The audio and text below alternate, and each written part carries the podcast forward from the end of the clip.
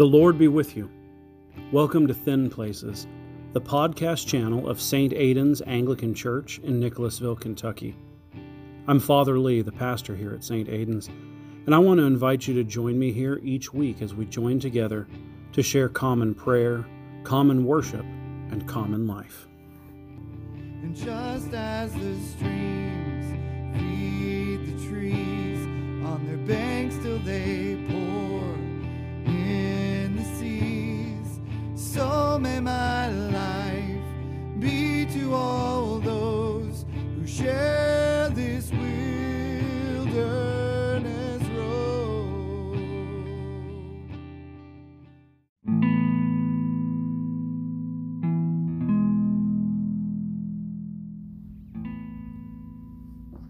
The Holy Gospel of our Lord Jesus Christ, according to St. Matthew.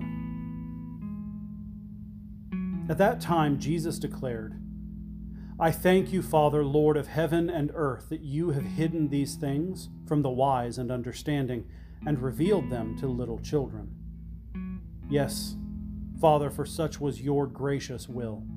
All things have been handed over to me by my Father, and no one knows the Son except the Father, and no one knows the Father except the Son, and anyone to whom the Son chooses to reveal him. Come to me, all who labor and are heavy laden, and I will give you rest. Take my yoke upon you, and learn from me, for I am gentle and lowly in heart, and you will find rest for your souls. For my yoke is easy, and my burden is light. The Gospel of the Lord.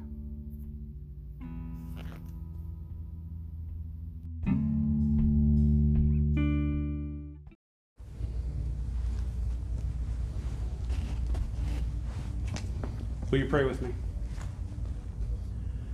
Lord, may the words of my mouth and the meditations of our hearts be acceptable in your sight. For you are our strength and you are our Redeemer. Glory be to the Father, and to the Son, and to the Holy Spirit, as it was in the beginning, is now, and will be forever. Amen. I invite you to be seated.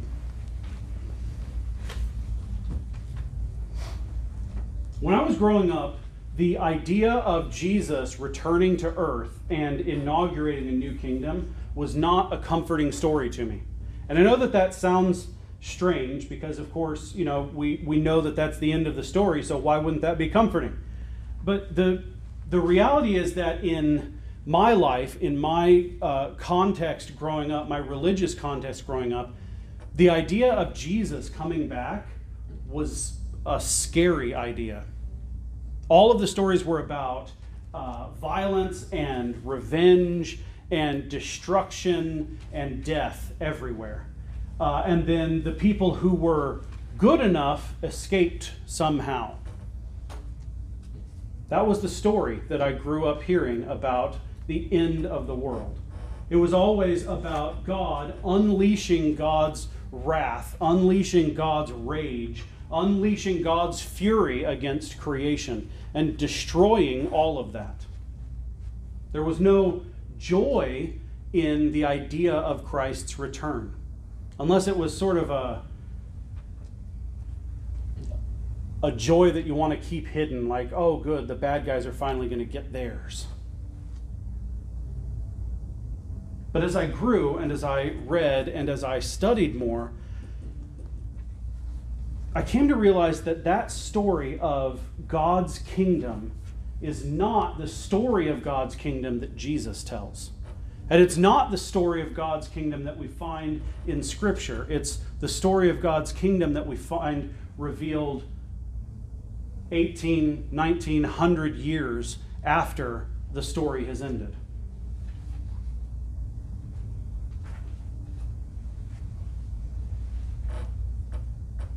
So I want to begin by saying this. Because nobody ever told me this when I was growing up. And so this may be the first time or the 50th time that you've heard it, but it's worth of all of us hearing this again. God is not at war with his creation. God's not at war with you. God's not at war with your neighbors. God is not at war with his creation. Now, does that mean that there's not conflict in the world around us? No. We don't have to look very far at all to see conflict in the world all around us. And we don't have to look very far to see our world aligning itself against God and against God's kingdom, against the purposes of Christ and the mission of his church. We don't have to look very far to see that either. So, what do I mean when I say that God is not at war with his creation? I mean this sin ultimately is about you and I giving over parts of ourselves to things that aren't God. Every time you and I choose to walk away from the commandments of the Lord, every time you and I fall into sin, every time you and I choose evil, what we're doing is giving away a part of ourselves to things that aren't God. Sometimes those things are material things. Sometimes those things are parts of ourself. Sometimes I'm giving myself to myself. Sometimes those things are other people. Sometimes those things are other demonic creatures and entities. Sometimes they're parts of creation or, or political groups or ideologies. But when I give away part of myself to something that isn't God, what I'm doing is giving an offering before an image of not God. And when Scripture talks about us giving offerings, giving of ourselves, placing part of ourselves before another creature that is not God, what are we doing? It's idolatry. At the very, very core of our being, at the very, very core of us as humans, we are called to be people who worship God who give all of ourselves entirely, holding nothing back, expecting nothing in return to the Father, because that's the way the Father loves the Son, because that's the way the Son loves the Father, and because that's the life that God is revealing to us and inviting us to join in. He's calling us into this new way of being human this new way of living out the vocation that we were always given to give everything that we had to God. And when we start taking little parts of ourselves and throwing them at the feet of other idols, what we're doing is tearing ourselves apart. It's not that God is at war with his creation, it's that I'm at war with creation. I'm at war with myself. I'm at war with the people who are around me. I'm at war with the, the entire community that's around me. And I am at war with God. I'm the one who's doing that. I'm the one who puts myself at odds with the kingdom of heaven. God's kingdom is not at war with creation. Where God's kingdom goes, there is restoration and there is healing and there is hope. The war isn't between heaven and earth, it's between me and. That's what sin is. It tears us apart. It uses violence in our own lives to tear us into pieces so that there's nothing left. It dehumanizes us, it makes us less than we are. It spreads us out and throws us at the feet of all of the idols that are around us all the time. That's what sin does.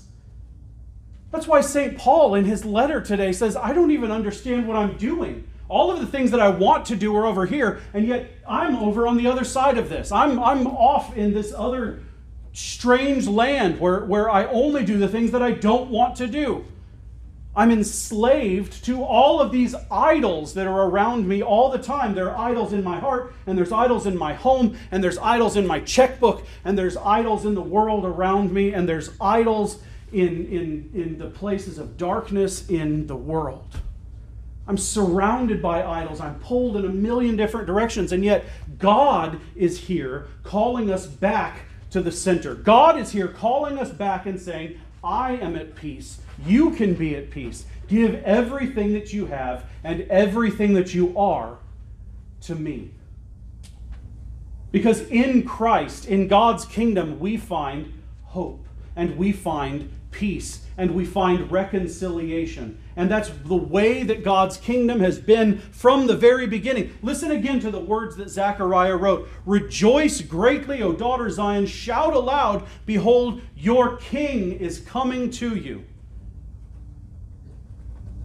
Righteous and having salvation And what does he do? He brings an end to all wars.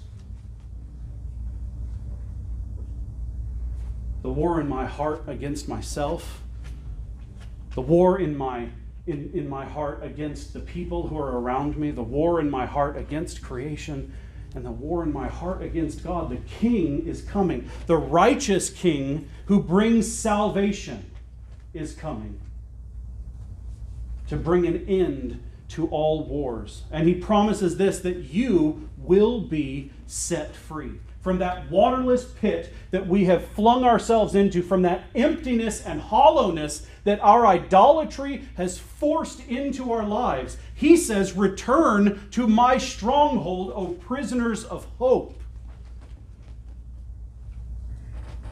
For today I declare that I will restore you double. I will give you back everything and again. God is calling us to Himself. He's calling us away from the feet of the idols in our hearts and in our homes and in our communities and in our worship. He's calling us away from these things that distract us and pull us away from God. And instead, He's saying, I want you to come home.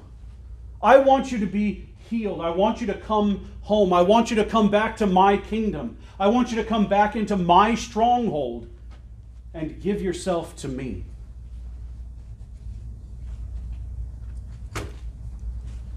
And that's the hard piece, isn't it? To surrender ourselves completely. To give up control, to give up autonomy, to give up liberty and freedom. And instead to say, God, whatever you want is what I want. I give you everything that I have, everything that I am. I expect nothing in return. I just give myself to you, God, in the hope that you will restore, that you will make whole, that you are making all things new, to become prisoners of hope in the promise that the Lord is giving Himself to us. That's his promise to us today. Are you tired of being torn apart into a million pieces? Are you tired of being enslaved to the idols that are all around you? Are you tired of being tired all the time? Are you tired of hopelessness, pointlessness, fruitlessness? Christ is inviting us to his table because his kingdom begins and is revealed here. This is the place where he reveals what it looks like for us to be fully human again, to give everything that we have, and then to have the Lord bless that and return it to us. Not just return it to us, but give back to us double give to us again and again and again because that's the kind of kingdom that God is calling us into a kingdom of restoration, a kingdom of hope, a kingdom of peace. The invitation of Christ is for you and I to stop fighting and to stop warring and to stop fearing and to stop giving ourselves away to all of the voices around us that are calling for our attention, and instead turn and return to Jesus. To lay ourselves at the feet of the cross. To allow Christ's forgiveness and healing to fill us and begin to transform us. To become prisoners of hope in the kingdom of God our Father. In the name of the Father, and of the Son, and of the Holy Spirit. Amen.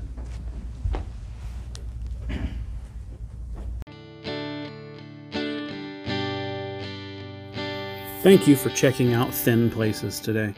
If you were blessed by your time with us and want to know more, check out anchor.fm forward slash thin dash places for more homilies, devotionals, and worship from St. Aidan's Church in Nicholasville, Kentucky.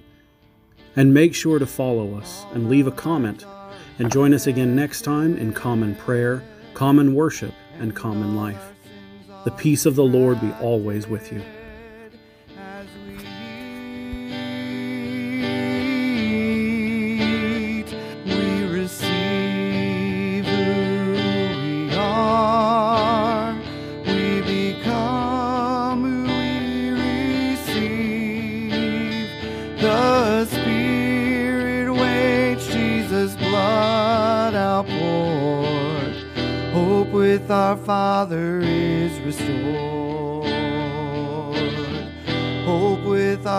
Father.